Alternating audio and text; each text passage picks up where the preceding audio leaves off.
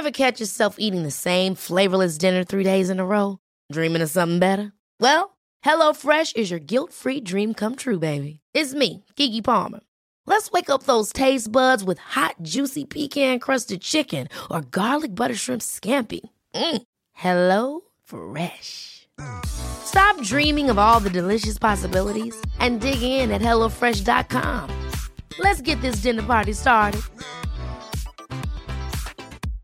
Hey, I'm Ryan Reynolds. At Mint Mobile, we like to do the opposite of what Big Wireless does. They charge you a lot, we charge you a little. So naturally, when they announced they'd be raising their prices due to inflation, we decided to deflate our prices due to not hating you. That's right. We're cutting the price of Mint Unlimited from $30 a month to just $15 a month. Give it a try at mintmobile.com slash switch. $45 upfront for three months plus taxes and fees. Promo rate for new customers for limited time. Unlimited more than 40 gigabytes per month. Slows. Full terms at mintmobile.com.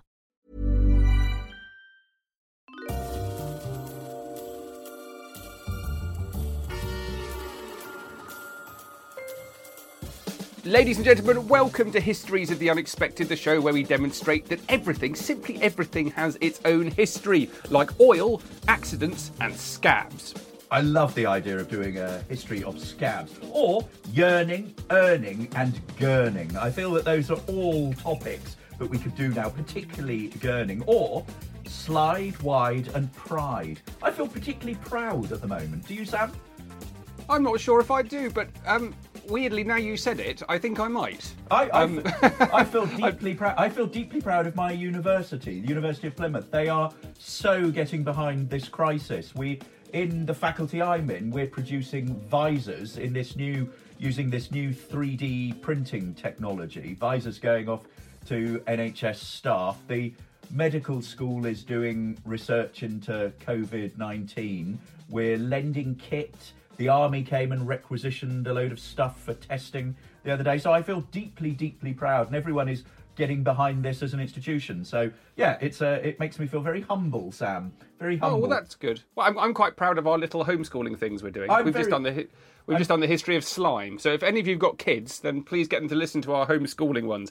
We've just done uh, slime and darkness and fire, invisibility. Invisibility. Um, I've got a list here. I want to do spitting, uh, scabs and accidents and buns as well. Love that. Do you So- know we've also got to do something on Norman castles for my colleague Will. Will is one of those very clever scientists that we talk about, who has a son who's about key stage three and is learning all about Norman castles. So we've got to do something fun for him as well. Well, I, I think we could do the history of hills for that. Excellent, That's a good excellent. We will be Yeah. following, however, the links in our minds as we come across them, explaining how those histories link together in unexpected ways. And because it's near Easter, because it is Easter, who knew that the history of eggs is in fact all about medieval superstition, the super wealthy, the history of Christianity and rebirth, the Beatles, and of course, who could forget them? The Beastie Boys. It's all about their hmm. song The Eggman and egg fights. Or that the history of the bed is about portals to and from this life. It's about fishmongers and privacy. It's about historical education and empire. Uh, do you know what the, the history of the bed is actually one of the ones, uh, one of the the episodes we've done that I am most proud of. I thought it was particularly good. It was quite early on, wasn't it? It And, was um, early we- on, we- yes. We suddenly realised there were so many different ways to think about the bed, which I loved. Uh, all very good. Um, well, ladies and gentlemen, the man not sitting opposite me because we're the other end of town. We are no longer podcasting in the same room. Let's just say, if history was a novel, he would be its watership down. Thank you, thank you very much, Sam. It's the You, you could Uh, you could take that any, any way. You could take that any way you want. It's a professor extraordinaire of early modern British history at Plymouth University. It's James Daybell. Hello, James. Hello, Sam. So the man not sitting opposite me is the Easter Bunny, Father Christmas, and Saint Valentine himself, all rolled into one. It is the truly famous historical adventurer, the wonderful friend, Dr. Sam Willis. Hello, Sam. Hello, James. Are you coping the, with everything that's going on at the moment? Uh, yeah, I'm coping very well. Um, and while we're talking about eggs, actually, I've uh, um, rabbits and eggs and Easter things, there's a Yes. there's a farm shop just around the corner which I've started going to because it's it's less frightening than Morrison's, and I've started eating their most delicious eggs. So my mornings are good because I get to have some yummy eggs. But today we're not doing eggs; we're going to do rabbits, aren't we? Because it's Easter. We are And, going to do rabbits. An Easter special. Um, so let's start with a bit of a brainstorm about how on earth you can study the history of rabbits. It uh, just as a warning here, it's surprisingly interesting. It is surprisingly interesting. It is about um, what's it about? It's about coney catchers, so thieves in Elizabethan England and the pamphlets Oh, poachers, that were produced. Yes, it's about well, no, well, it's about um, conies were was another another word for rabbit, and it was a rabbit that was raised and was supposed to be uh, for the table. Um, and these coney catchers was a nickname for the thieves, and there was a sort of spate of 16th and 17th century printed pamphlets that had all sorts of tales about these rogues. So it's about it's about those. Think look at look up Robert Greene, the prose writer, and his pamphlets. But that makes you think about law. So there's obviously some kind of law protecting who owns rabbits. Yes. If someone's if someone's getting in trouble for stealing the rabbits, then there's law around rabbits, and that law has a history. So there's a there's an interesting history of ownership, control, land poaching, theft there as well. Absolutely. Um, breeding. The Victorians bred them. They were the first ones to to. Oh, well, there is some evidence that it happened in the medieval period that they created uh, interesting rabbits with new, different types and colours of fur. So, if you're interested in in uh, animal breeding, whether it's dogs or cats or bunnies, um, that is another a whole strand of history you can look into. Look into. We I went somewhere with my daughter many years ago, and they were advertising giant bunnies. And I, I thought that such a thing couldn't possibly exist, but but they, they genuinely did have giant bunnies, and they were like the size of a small dog. It was amazing. Oh. I really wanted one. well, take take that idea of of breeding. So there's then rabbits for food. There's the rearing of rabbits. There, there's all that sort of part of breeding, which brings us into poaching, catching. Uh, but there's also it also takes us to the control of rabbits. So what happens when rabbits breed too much and start taking over and become invasive? So there's the introduction of myxomatosis, for example, in Australia, or the rabbit-proof fences that were built to divide the country up so that rabbits couldn't cross them and um, and munch up all the crops. Or take it another way, there's misogyny and rabbits. So you could you could do a history of Playboy bunnies, uh, those sort of bartender type um, uh, women who at Playboy events. The, the sort of the magazine uh, by Hugh Hefner, um, and famously had a sort of Playboy mansion uh, populated by um, his his playmates, uh, some of whom were dressed up as bunnies. So male misogyny. yeah, well, and also the rabbit is a symbol is part of it, and it's important. That's a there's a long medieval Yes. uh, history of uh, images of rabbits in art as well. A particularly famous one by Titian, um, the Renaissance Italian painter, called the Madonna of the Rabbit, which is an amazing one. And you've got Mary there sitting with a with a very beautiful white rabbit, which is a symbol of fertility. Uh, the one thing we do know about rabbits is that they breed and they breed and they breed and they breed. So it's long been a tradition, a, a symbol for fertility. Also, there's there are some rabbits on Greek vases I came across as well. Again, similar similar sort of symbol. Uh, but that that particular painting, I'm quite interested in this. Actually, it was owned. Well, it was, it was actually commissioned um, by Federico II of Gonzaga in around 1513. He was the ruler of the Italian city of Mantua. And the interesting thing about this is that um, around about 1627, they had a huge art collection. They commissioned art from Titian and many, many others, and it was all bought by Charles I. But then, when Charles I was executed by Cromwell uh, during the English Civil War, it was auctioned off, and then it was. This was the same time that you know um, that Cromwell is is destroying the crown jewels as well. So he's he he melts down lots of the crown jewels and he's selling off a lot of the king's private collection of art. And at the auction, that particular painting is bought by Louis XIV of France, which is why it is now in the Louvre in Paris. Hmm, hmm. I mean, thinking about literary and visual representations of rabbits, a little more pop culture for you is the White Rabbit in Alice in Wonderland, Peter Rabbit and the Flopsy Bunnies, or even my personal favourite, uh, the cartoon rabbit Bugs Bunny. He with the famous tagline "What's up, Duck?" Or Yeah. we could even have a look at the origins of the Easter Bunny, or the, the Easter Rabbit, or the Easter Hare, which is a sort of folklore tradition or figure, a symbol of Easter. And my daughters still believe in the Easter Bunny, the Easter Bunny that comes and brings Easter eggs at Christmas. And this originated in, in, among German Lutherans. And rather like um, rather like uh, Father Christmas deciding whether children had been bad or good, the Easter Bunny would decide whether children had been bad or good or disobedient, and then uh, would decide on whether he would or would not leave them um, leave them eggs. So it's a sort of little sort of there are similarities to to Santa Claus here.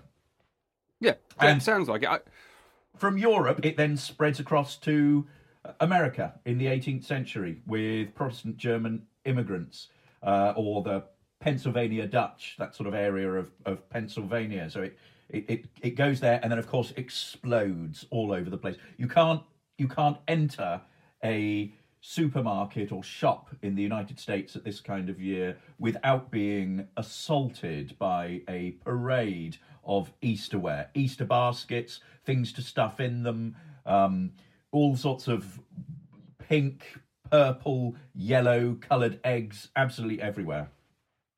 It's interesting that it it has developed in a different way because Easter's. I mean, there are obviously Easter bunnies and Easter eggs and stuff around here, but not to the same scale of as they are in America. So something happened there in you the haven't past. been to James. our house. You haven't Oh, been really? to our house. We have a we have a shed load of Easter traditions. Do you have Sam an Easter tree?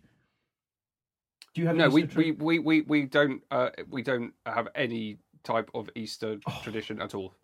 We have an Easter tree and all sorts of little decorative eggs go on it. We have Easter egg hunts in the garden. Uh, we have a Simnel cake uh, with little Easter eggs on it.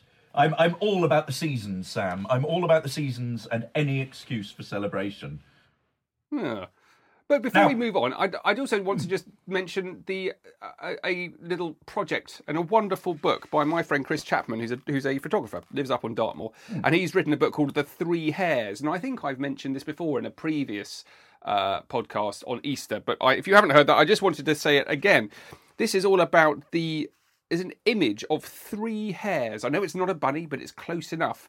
Um, very well well known image. And you've got three hares all together and it's like a trompe l'oeil thing. So you've got three creatures sharing three ears, but only but each one of them has two. So there are only three ears. But however you look at it, it looks like each hare has two ears. It's a it's a wonderful image, and they've found all sorts of examples of this in churches in Devon. So if you are anywhere near Iddesleigh, Ashreigney, Sampford Courtenay, Spreyton, Cheriton Bishop, Newton St Cyres, Broadclyst, Bridford, North Bovey, Chagford, Throwleigh, South Tawton, Widecombe in the Moor, Ilsington, Tavistock, Kelly, Cotehele, and in Dorset, Corfe Mullen, then those churches, go and go to those churches and ask to see their three hares. You might find it on the ceiling, you might find it on the end of a pew, you might find it carved into a door. But they've all got these extraordinary images, and we believe that the images came down the Silk Road. There are examples of them in the Mogao Caves in Dunhuang in China, many, many, many thousands of miles away. And that they came across, spread from Europe, and ended up in churches. They're not just in Devon, there is lots of examples of them in Devon, and they're all over the country. But if you're interested in that, there's a book called The Three Hares A Curiosity Worth Regarding by Tom Greeves, Sue Andrew, and Chris Chapman, and it's worth having a look at. Excellent, excellent. Well, I want to start with a with a book that I've been reading, and in fact, this is the reason that we're doing rabbits because the lovely people at Oxford University Press sent us a brilliant new book by the historian Karen Harvey called The Imposteress Rabbit Breeder. What a brilliant title. Mary Toft and the 18th and 18th century England. And it is absolutely superb. It's one of the best micro histories that I've read. So uh, you take a sort of very small topic and you use it to explore something that's much broader. And I want to start with an extract from a newspaper called the Daily Journal on Monday, the 14th of November, 1726. Okay, listen to this. From Guildford comes a strange but well attested piece of news that a poor woman who lives in Godalming, near that town, who has a husband and two children now living with her, was about a month past delivered by Mr. John Howard, an eminent surgeon and man midwife living at Guildford, of a creature resembling a rabbit, but whose heart and lungs grew without its belly. About fourteen days since, she was delivered by the same person of a perfect rabbit, and in a few days after of four more, and on Friday, Saturday, and Sunday, the fourth, fifth, and sixth instant, of one in each day. In all, nine. They died all in bringing into the world. Mr. Howard keeps them all in spirits, and we hear he intends to present them to the Royal Society. The women hath made oath that two months ago, being working in a field with other women, they put up a rabbit, who running from them they pursued it, but to no purpose. This created in her such a longing to it that she, being with child, was taken ill and miscarried, and from that time she had not been able to avoid thinking of rabbits. The said woman had has been delivered of more than five rabbits in all fourteen. Mr. Molyneux, the prince's secretary, is, we hear, gone thither by his royal highness's order to bring a faithful narration of the affair. This is quite extraordinary. It was a story that captured the imagination in the early 18th century, and it involves at the heart of it a working class woman from this part of Surrey called Mary Toft. So the claim is that she gave birth to rabbits. She's then examined by male doctors, including those reporting to the king, George I. The story is then widely printed, so it's not just in this daily journal, but it crops up everywhere. It then turns out to be false, it's a hoax, and the press turn upon this woman. She's demonized, she's punished for her crime, so she's locked up in Bridewell Hospital, where she has to undergo hard labour. And it then becomes something that at first was treated seriously by Enlightenment sent of men of science. So it's a sort of scientific medical curiosity connected to the belief that women could give birth to monsters. So this idea of monstrous birth, and then it's looked at. She's looked at as something of a figure of ridicule and and occupies a space around satire. And so this book is a kind of micro history of this. And what's wonderful about it is it takes this sort of little incident and it contextualizes it as a cultural episode in history and sets it within a wider context. And it starts by examining the location she grew up in, so Godalming in Surrey. It then looks at the family, the family background, the women who surrounded her. It looks at, tries to recover her own story, her own voice throughout, and there are all sorts of competing representations or narratives here. The male doctors, the legal process that she goes through. And we have at the heart of it three transcripts that are called interrogations of her, where she basically confesses to the crime that she has committed or basically to to this hoax the problem there is that of course her voice is all tied up in the sort of the way in which the the legal clerks record it but nonetheless you are able to recover her right at the heart of it. It's also a way of looking at the nature of 18th century society. And at the heart of it also is understanding the meaning of rabbits within this kind of society. So I've been reading a couple of things. Um, Mark Bailey's The Rabbit and the Medieval East Anglian Economy in the Agricultural History Review, 1988, and John Sheail's Rabbits and Agriculture in Post Medieval England in the Journal of Historical Geography, 1978. You should all have a look at those. Brilliant. But what it shows is that the rabbit, as we were saying earlier on, Sam, in our little introduction, was an object of theft and a focus for protest. And the meat and fur from rabbits had, and I'm reading here from Harvey's book, the meat and fur of rabbits had long been a rare commodity and symbol of elite status. And this continued into the 18th century, she writes, uh, even as private commercial warrening was established. So, so basically, this whole episode revolves around stealing and poaching of what are seen as elite commodities. And Toft's husband, at around this time, is accused of poaching. So that's something that's very important. But also, what's fascinating is the way in which rabbits, because they, they would often they would be privately kept by wealthy landowners, but they would also not obey strict land boundaries themselves. So they would go across people's land and start eating eating crops and things on other people's property. And so there's a great sort of dispute about, you know, who owned these warrens. And so one of the theories about this is that actually it's an opportunity for social unrest and a way of of um, sort of disobeying or turning upside down the social order. But also, the the extraordinary thing is how this this story gets into print culture at this time. And there's a really brilliant engraving by William Hogarth, uh, uh, an engraving called Cunicularii or The Wise Men of Godalming in Consultation, which was produced in 1726. And what it does is it recreates this scene of her being investigated by these various men, these male doctors. And, you know, they, they really are being quite intrusive in how they are examining her. And it's it's in it's in great detail. So you see her lying in a bed surrounded by these men. The floor is just littered with rabbits. Um, but it's it also appears in all sorts of pamphlets.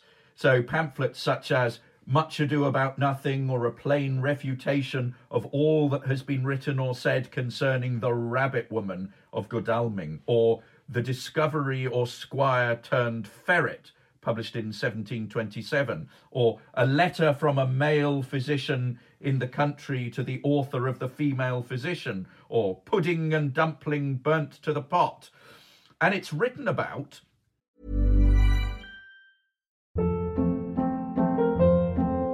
Hold up. What was that? Boring. No flavor. That was as bad as those leftovers you ate all week. Keke Palmer here, and it's time to say hello to something fresh and guilt-free. Hello Fresh. Jazz up dinner with pecan-crusted chicken or garlic butter shrimp scampi. Now that's music to my mouth. Hello Fresh. Let's get this dinner party started. Discover all the delicious possibilities at hellofresh.com.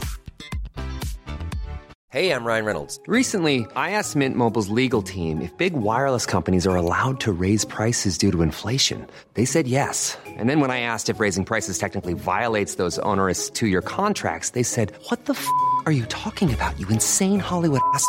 F- So to recap, we're cutting the price of Mint Unlimited from $30 a month to just $15 a month. Give it a try at mintmobile.com slash switch. $45 upfront for three months plus taxes and fees. Promo for new customers for limited time. Unlimited more than 40 gigabytes per month. Slows. Full terms at mintmobile.com. Planning for your next trip? Elevate your travel style with Quince. Quince has all the jet setting essentials you'll want for your next getaway, like European linen, premium luggage options, buttery soft Italian leather bags, and so much more. And it's all priced at 50 to 80% less than similar brands. Plus, Quince only works with factories that use safe and ethical manufacturing practices. Pack your bags with high-quality essentials you'll be wearing for vacations to come with Quince. Go to quince.com slash trip for free shipping and 365-day returns. by none other than the famous poet Alexander Pope in his The Discovery or the Squire turned Ferret, which is very sort of satirical and mocking. And really, what he's doing here is he's teasing the male doctors. Um, and I'll just read you a couple of little extracts of it here. The surgeon with a rabbit came, but first in pieces cut it, then slyly thrust it up that same as far as man could put it. The instrument himself did make, he raised and levelled right, but all about was so opaque it could not aid his sight. So it's so it's the way, and again, what you've got is the way in which these serious medical figures at the beginning absolutely believe it. And it's an experiment, it's a test case to see if this kind of thing actually happened. And then they turn out to have egg on their face and they seem, you know, almost ridiculous. But what it does, as I said, is it takes this one bizarre example of a woman giving birth to rabbits to then unlock local society, enlightenment medicine, print culture, and wraps it all up. At the heart of it is this story of a a poor woman living in Surrey who's on the the sort of margins of society, and also it's a, it's a very intimate look at birth, the bed, the bedchamber, um, um, uh, and and her actually um, her actually having a miscarriage uh, early on in her life, and that is described in in quite a lot of detail. So you're actually able to get into the everyday life of an ordinary 18th century woman via the history of rabbits, Sam. Yeah, it's good, isn't it? And it's really important and interesting that they chose whoever, you know, wherever the story came from, that it was a rabbit. I mean, there is real significance to Yes. to the to the, the choice of the animal taking. If we're going to make up a story about a woman giving birth to an animal, what are we going to choose? And the fact that they chose rabbit is significant about the history of it. Um, it's a, I love the story. It's one I did in my um, Britain's Outlaws series, and um, I'm just looking on the iPlayer now. There's a clip of me talking about it. Um, so just Google um, BBC iPlayer Britain's Outlaws. Go to the homepage of that, hit clips, and then there's um, a little two-minute clip of me talking about the Rabbit Woman. Uh, something I, I very I remember doing. I really really enjoyed that, and it's it's just one example of a historical source that you know allows you to get into rabbits. And as I'm always asked with how we do these histories of the unexpected, how do you do the history of slime? That's actually about industrialization and lubrication for machines. How do you do the history of rabbits? Well, I just wanted to talk a little bit about the, the various ways, or the you know the, the sheerly enormous number of options that you can actually use to get into the history of rabbits. Uh, first up, obviously, there you know how do we know when they were introduced? There's some suggestion they were introduced by the Romans. There's some suggestion that um, suggestion they were introduced by the Normans. Perhaps they were reintroduced. Perhaps they died out. Well, the way to get at that is by looking at rabbit bones in archaeological contexts. We know that in excavations at Boxgrove in West Sussex, they've found um, rabbit remains that date back to the Paleolithic period, so about 500,000 years ago. And then we've got other examples Lynford in Norfolk, you've got Roman rabbits. Uh, and, and a fabulous fourth century mu- mosaic at a Corinium Museum in Cirencester that shows a rabbit. So you've got some depictions of rabbits from, from the period as well, going uh, back to, to mosaics. But I've particularly been interested in the way that rabbits have affected the geogra- our geography, and I have been thinking about that because I live in Exeter, and one of the things I like doing is to cycle up the river. And one of the places you can cycle to is called Dawlish Warren. And Dawlish Warren is a spit of land that sticks out the mouth of the Exe estuary, and it's called a warren because it is a warren. It was a medieval rabbit warren where people bred warrens, and there's a geography to it there. It's really interesting, and it also can be explored elsewhere. It's not unique by any any stretch of the the imagination. There are some wonderful examples of them on Dartmoor as well. So you can look at the where these things were sited, and that's interesting. So Dawlish Warren is by the sea, and you've got a natural, good sand warreny environment. And actually, what happened there is, you know, it's well known for, for birds and also for its rare wildlife. James, it's it's a, it's a beauty. yes. It's a beauty spot. Well, the rare wildlife is there because there were centuries of rabbits eating everything that has allowed this rare wildlife to then grow. So the, the the fact that you're looking at these rare grasses I'm afraid I don't really know much about it, but whatever is whatever is rare to look at is purely because it was inhabited by hundreds and hundreds of rabbits for a very long time. The Dartmoor ones are really interesting. There are loads of them, particularly in southwest Dartmoor, and they're fascinating because they are almost all next to prehistoric settlements, which is really intriguing. So you've got medieval uh, landowners, land users reusing land for different reasons, but which serve the same purpose as prehistoric settlements. They need to be well drained if you're going to be building a pillow mound. So, understanding how these things were built is interesting. You either have a natural place to keep rabbits, like Dawlish Warren, or you have to make places for them to burrow in and to live in and you need well drained sunny slopes, which also is exactly what they wanted in prehistoric times for the prehistoric settlements. Ideally, having them um, well away from agricultural crops is important. So there are very few examples of warrens in the middle of fields. So having them up on the slopes on Dartmoor is a very sensible place indeed. And the other thing is that they need stone to actually build the various features that you you need for a man-made rabbit warren, which is walls to keep the rabbits in, pillow mounds for, for them to make little little um, little burrows, and also vermin traps so that the rabbits themselves are not hunted. Um, absolutely fascinating. So the, the way that they are constructed, the location that they're constructed. And you can then look into the history of that. And I found some wonderful stuff here about how advice on how to build rabbit warrens.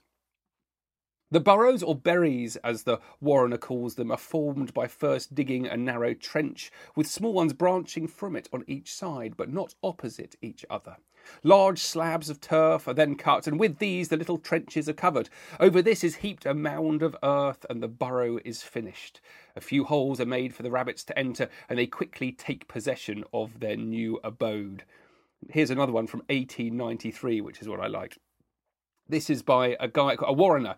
The whole business of this. This is the guy in charge of the warren at Wortley Hall Park in Yorkshire. Whether the rabbits are to be raised for sport or for the market, the earth mounds for the rabbits to breed in and natural sunny banks where they exist must be laid out with some degree of order so as to facilitate shooting operations and to make the catching up of the rabbits in large numbers easy and convenient. Burrowing here and there and everywhere all over the pasture must be checked, and burrowing in flat ground stopped altogether and both may be done by the person in charge blocking the holes up with his foot as he finds them. Burrows in flat ground are the causes of serious loss, as during heavy and sudden rains the holes become reservoirs into which the water quickly drains and drowns the young rabbits. And now, as to laying out the barrows. First, the dry, sunny banks should be utilised, and if colonies are not already established in these, holes should be made a few yards apart, by boring into the bank horizontally with a long planter's spade to the distance of a yard, or at least out of arm's length. The rabbits will do the rest. It goes on and on, but it's a wonderful glimpse into the life of a warrener, a man who whose entire life was dedicated to to creating these warrens, which are now all over our landscape. And one of the interesting things of the warren, we mentioned walls earlier, is how you mark it out on the land. So there's a whole history of how you identify your land and how you also protect it. So a lot of the ones up on Dartmoor, particularly, their borders, their boundaries, all use rivers and streams, and just you know a few areas of of, of walling. But it means that a lot of them are actually are, are, are surrounded by rivers, which is fascinating. And how you mark out a river itself has its own history, and you could do all of this through things like looking at the um, the history of the Ordnance Survey. Uh, the Ordnance Survey has got a wonderful website where you can look at layers of historical maps. So, say you live in Exeter, where I live, you can look at the current map, and then you can do a map regression. It's called. You can go back in time, looking at all of the early Ordnance Survey maps, and you can see how things changed. And features like rabbit warrens are there. And one other aspect to this, which I really liked, is um, on the left bank of the River Avon, this again is on a map, there is a little hut, which is a warrener's kind of guard house. It's wonderful. Uh, here is a warrener's shelter, strategically sited so the sudden emergence of man, blunderbuss, and dogs would put the raiders to rout. So we've kind of come full circle there, James, back to people stealing the rabbits. But you can imagine someone shivering in his hut trying to fight off, fight off these people. Um, and I love that. Just you know, putting. Always been fascinated. I'd, I'd really secretly like to be a landscape landscape archaeologist. I think it'd be wonderful. It would be brilliant. But the My, my, of- my, my friend, my friend Chris Go on. Chapman, actually, the photographer on Dartmoor, he took me up to a little stream um, Yes. where they, they, they, they each year the people who owned the land marked a boulder, saying that their land came up to this particular boulder in this stream, and they've got years and years of these little marks on this boulder near Throwleigh in Dartmoor. Everyone should go to Throwleigh; it's very beautiful. Not at the moment, though. No, So I, for for me, rabbits takes us to Australia in the first half of the 20th century, and it relates a rabbit-proof fence Aboriginals and something called the stolen generation. And I'll unpack this for you in stages. So, the most important thing to understand, or one of the most important things to understand, is that during this period, between about 1901 and 1907, there was a pest exclusion fence constructed in Western Australia, known as the State Barrier Fence of Western Australia, also known as the Rabbit Proof Fence. And this ran across the countryside um, and basically stopped pests crossing over. It was extraordinarily long. It was about 2,223 miles long, over 3,000 kilometres. Uh, about by about um, 1907. So that's the that's the first thing. The second thing to understand is this idea of the stolen generation in Australia during this period. And the stolen generation, also known as the stolen children, was basically an Australian state federal practice of taking Australian Aboriginal children and removing them from their families. So government agencies, church missions did this. It was it was legal in Parliament. They removed them. So these were basically children of mixed mixed race. So they were Australian Aboriginal. And what they did was they took them away and brought them up in institutions to bring them up effectively as uh, as Australians. And so basically they removed them from their from their parents. It was very widespread uh, and deeply traumatic.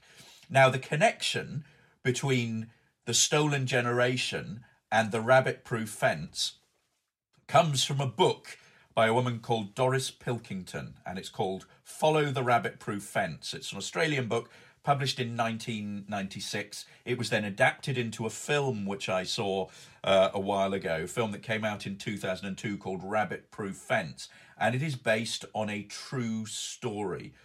And it is basically about this family whose girls, Molly and Daisy, and their cousin Gracie, were forcibly removed from their families in a town called Jigalong and taken to a place called Moore River.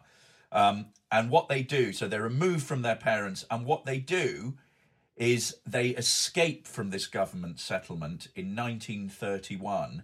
And the way that they find their way home over almost a thousand miles is by following this rabbit proof fence absolutely extraordinary. And there we are. There's how you connect rabbits and the removal of Australian Aboriginal children from their parents. It's a fascinating story, isn't it? I know a bit about this. I, they know the kids know about the fence because Molly's dad, who's white, um, works on the fence. So the fence wasn't just created. The, the, the, problem with it was primarily is that all of the rabbits started burrowing under it. So actually, it's one of the greatest examples of folly um, yes. in, in history. It just didn't work. They yeah. spent all of this time and all of this money building this fence. It didn't work. But they then employed huge numbers of people to maintain or try and maintain the fence. But there are hundreds of millions of rabbits. So Molly's dad's a white Australian. Yeah. Uh, well, a, a, a, a white man who's come there and his mum is a native. Um, uh, is, is, she? She is an Aborigine. So Molly is one of these, uh, what the whites described as half caste um, half-caste kids who are then taken to the Moore River settlement. So they know about the fence. They know it runs up the country. So they the even though they walk a thousand miles home, they just know they've got to get to to the fence and the fence in some respects becomes a symbol of, of hope for them which is fascinating and what's great about it is that molly um, she does the walk and later on her she has a daughter called doris who talks to her mum about her mum's experience and and doris writes the book and the book's a wonderful source for understanding the way they were thinking about the fence, understanding the way they were coping with um, this appalling way of um, essentially removing the Aboriginals um, by yeah. by um, by by taking them away. I've got a couple of quotes of it from here. From when she was young, Molly had learned that the fence was an important landmark for the Mardudjara people of the Western Desert who migrated south from the remote regions. They knew that once they re- reached Bilanuka station, it was simply a matter of following the rabbit proof fence to their final destination, the Jigalong government depot, the desert outpost of the white man. The fence cut through the country from south to north. It was a typical response for the white people to a problem of their own making. Building a fence to keep the rabbits out proved to be a futile attempt by the government of the day. For the three runaways, the fence was a symbol of love, home, and security. And here's another wonderful quote. Again, it helps you understand the way uh, the Aboriginal society was th- um, thought and believed and understood. Numbers, dates, in fact, mathematics of any kind have little or no relevance in our traditional Aboriginal society. Nature was their social calendar. Everything was measured by events and incidents affected by seasonal changes. For example, summer is pink eye. I think that's a wonderful way to finish because we started off talking about Easter um, and you you said you were influenced by the seasons, James. So I am. we've got a dif- different way of thinking about things there, which I absolutely love. But before we go, though, have you heard about the Leicester Hare Hunt? no, Ah, there are records of of it being something in Leicester on Easter Monday until about 1767. And I'm reading from my favourite book on, on customs here, customs that follow each day of the year. So I'll read it here. The mayor, corporation, and officers would proceed to a piece of land called Black Annis's Bower Close at the edge of Leicester Forest to witness the annual hare hunt. Now, in this hunt, they didn't use a hare. Instead, they used a dead cat that had been treated with aniseed water. And this dead cat was then trailed on a rope around the town through all the streets and alleys by a rider. And the hounds and huntsmen were then let loose to follow the trail. So, how about that? A Amazing. Leicester Dead cat, hunt, yeah. a dead aniseed smelling cat dragged around Leicester. wow, I know. Well, I've enjoyed that. Rabbits, very good. Um, everyone have a lovely Easter. Have a lovely, lovely Happy few days Easter, off. Don't go anywhere. Stay in. Um, uh, you can follow me on Twitter. I'm at Dr. Sam Willis. And you can follow me at James Daybell, and you can follow the pod on at Unexpected Pod. So do please find us on social media. Check out histories of the unexpected.com. We've got a Patreon page, patreon forward sl- dot com forward slash histories of the unexpected. If you would like to um, help and support us, uh, we do need the help. We're um, saving up to be able to record in a decent studio when this is all blown over. And at the moment, we're trying to produce maybe one a day for these podcasts. So we'd really appreciate any help you can offer. And also, please We leave a review on iTunes. It really, really helps. Yes, and we're particularly interested in doing homeschooling at the moment. So we're doing a series of homeschooling episodes. We think this is really, really important at this time when everyone is locked down. If listen to them, but also if you have any ideas of things that you would like to hear, get in touch with us and we will try and produce them. Bye everyone. Bye bye.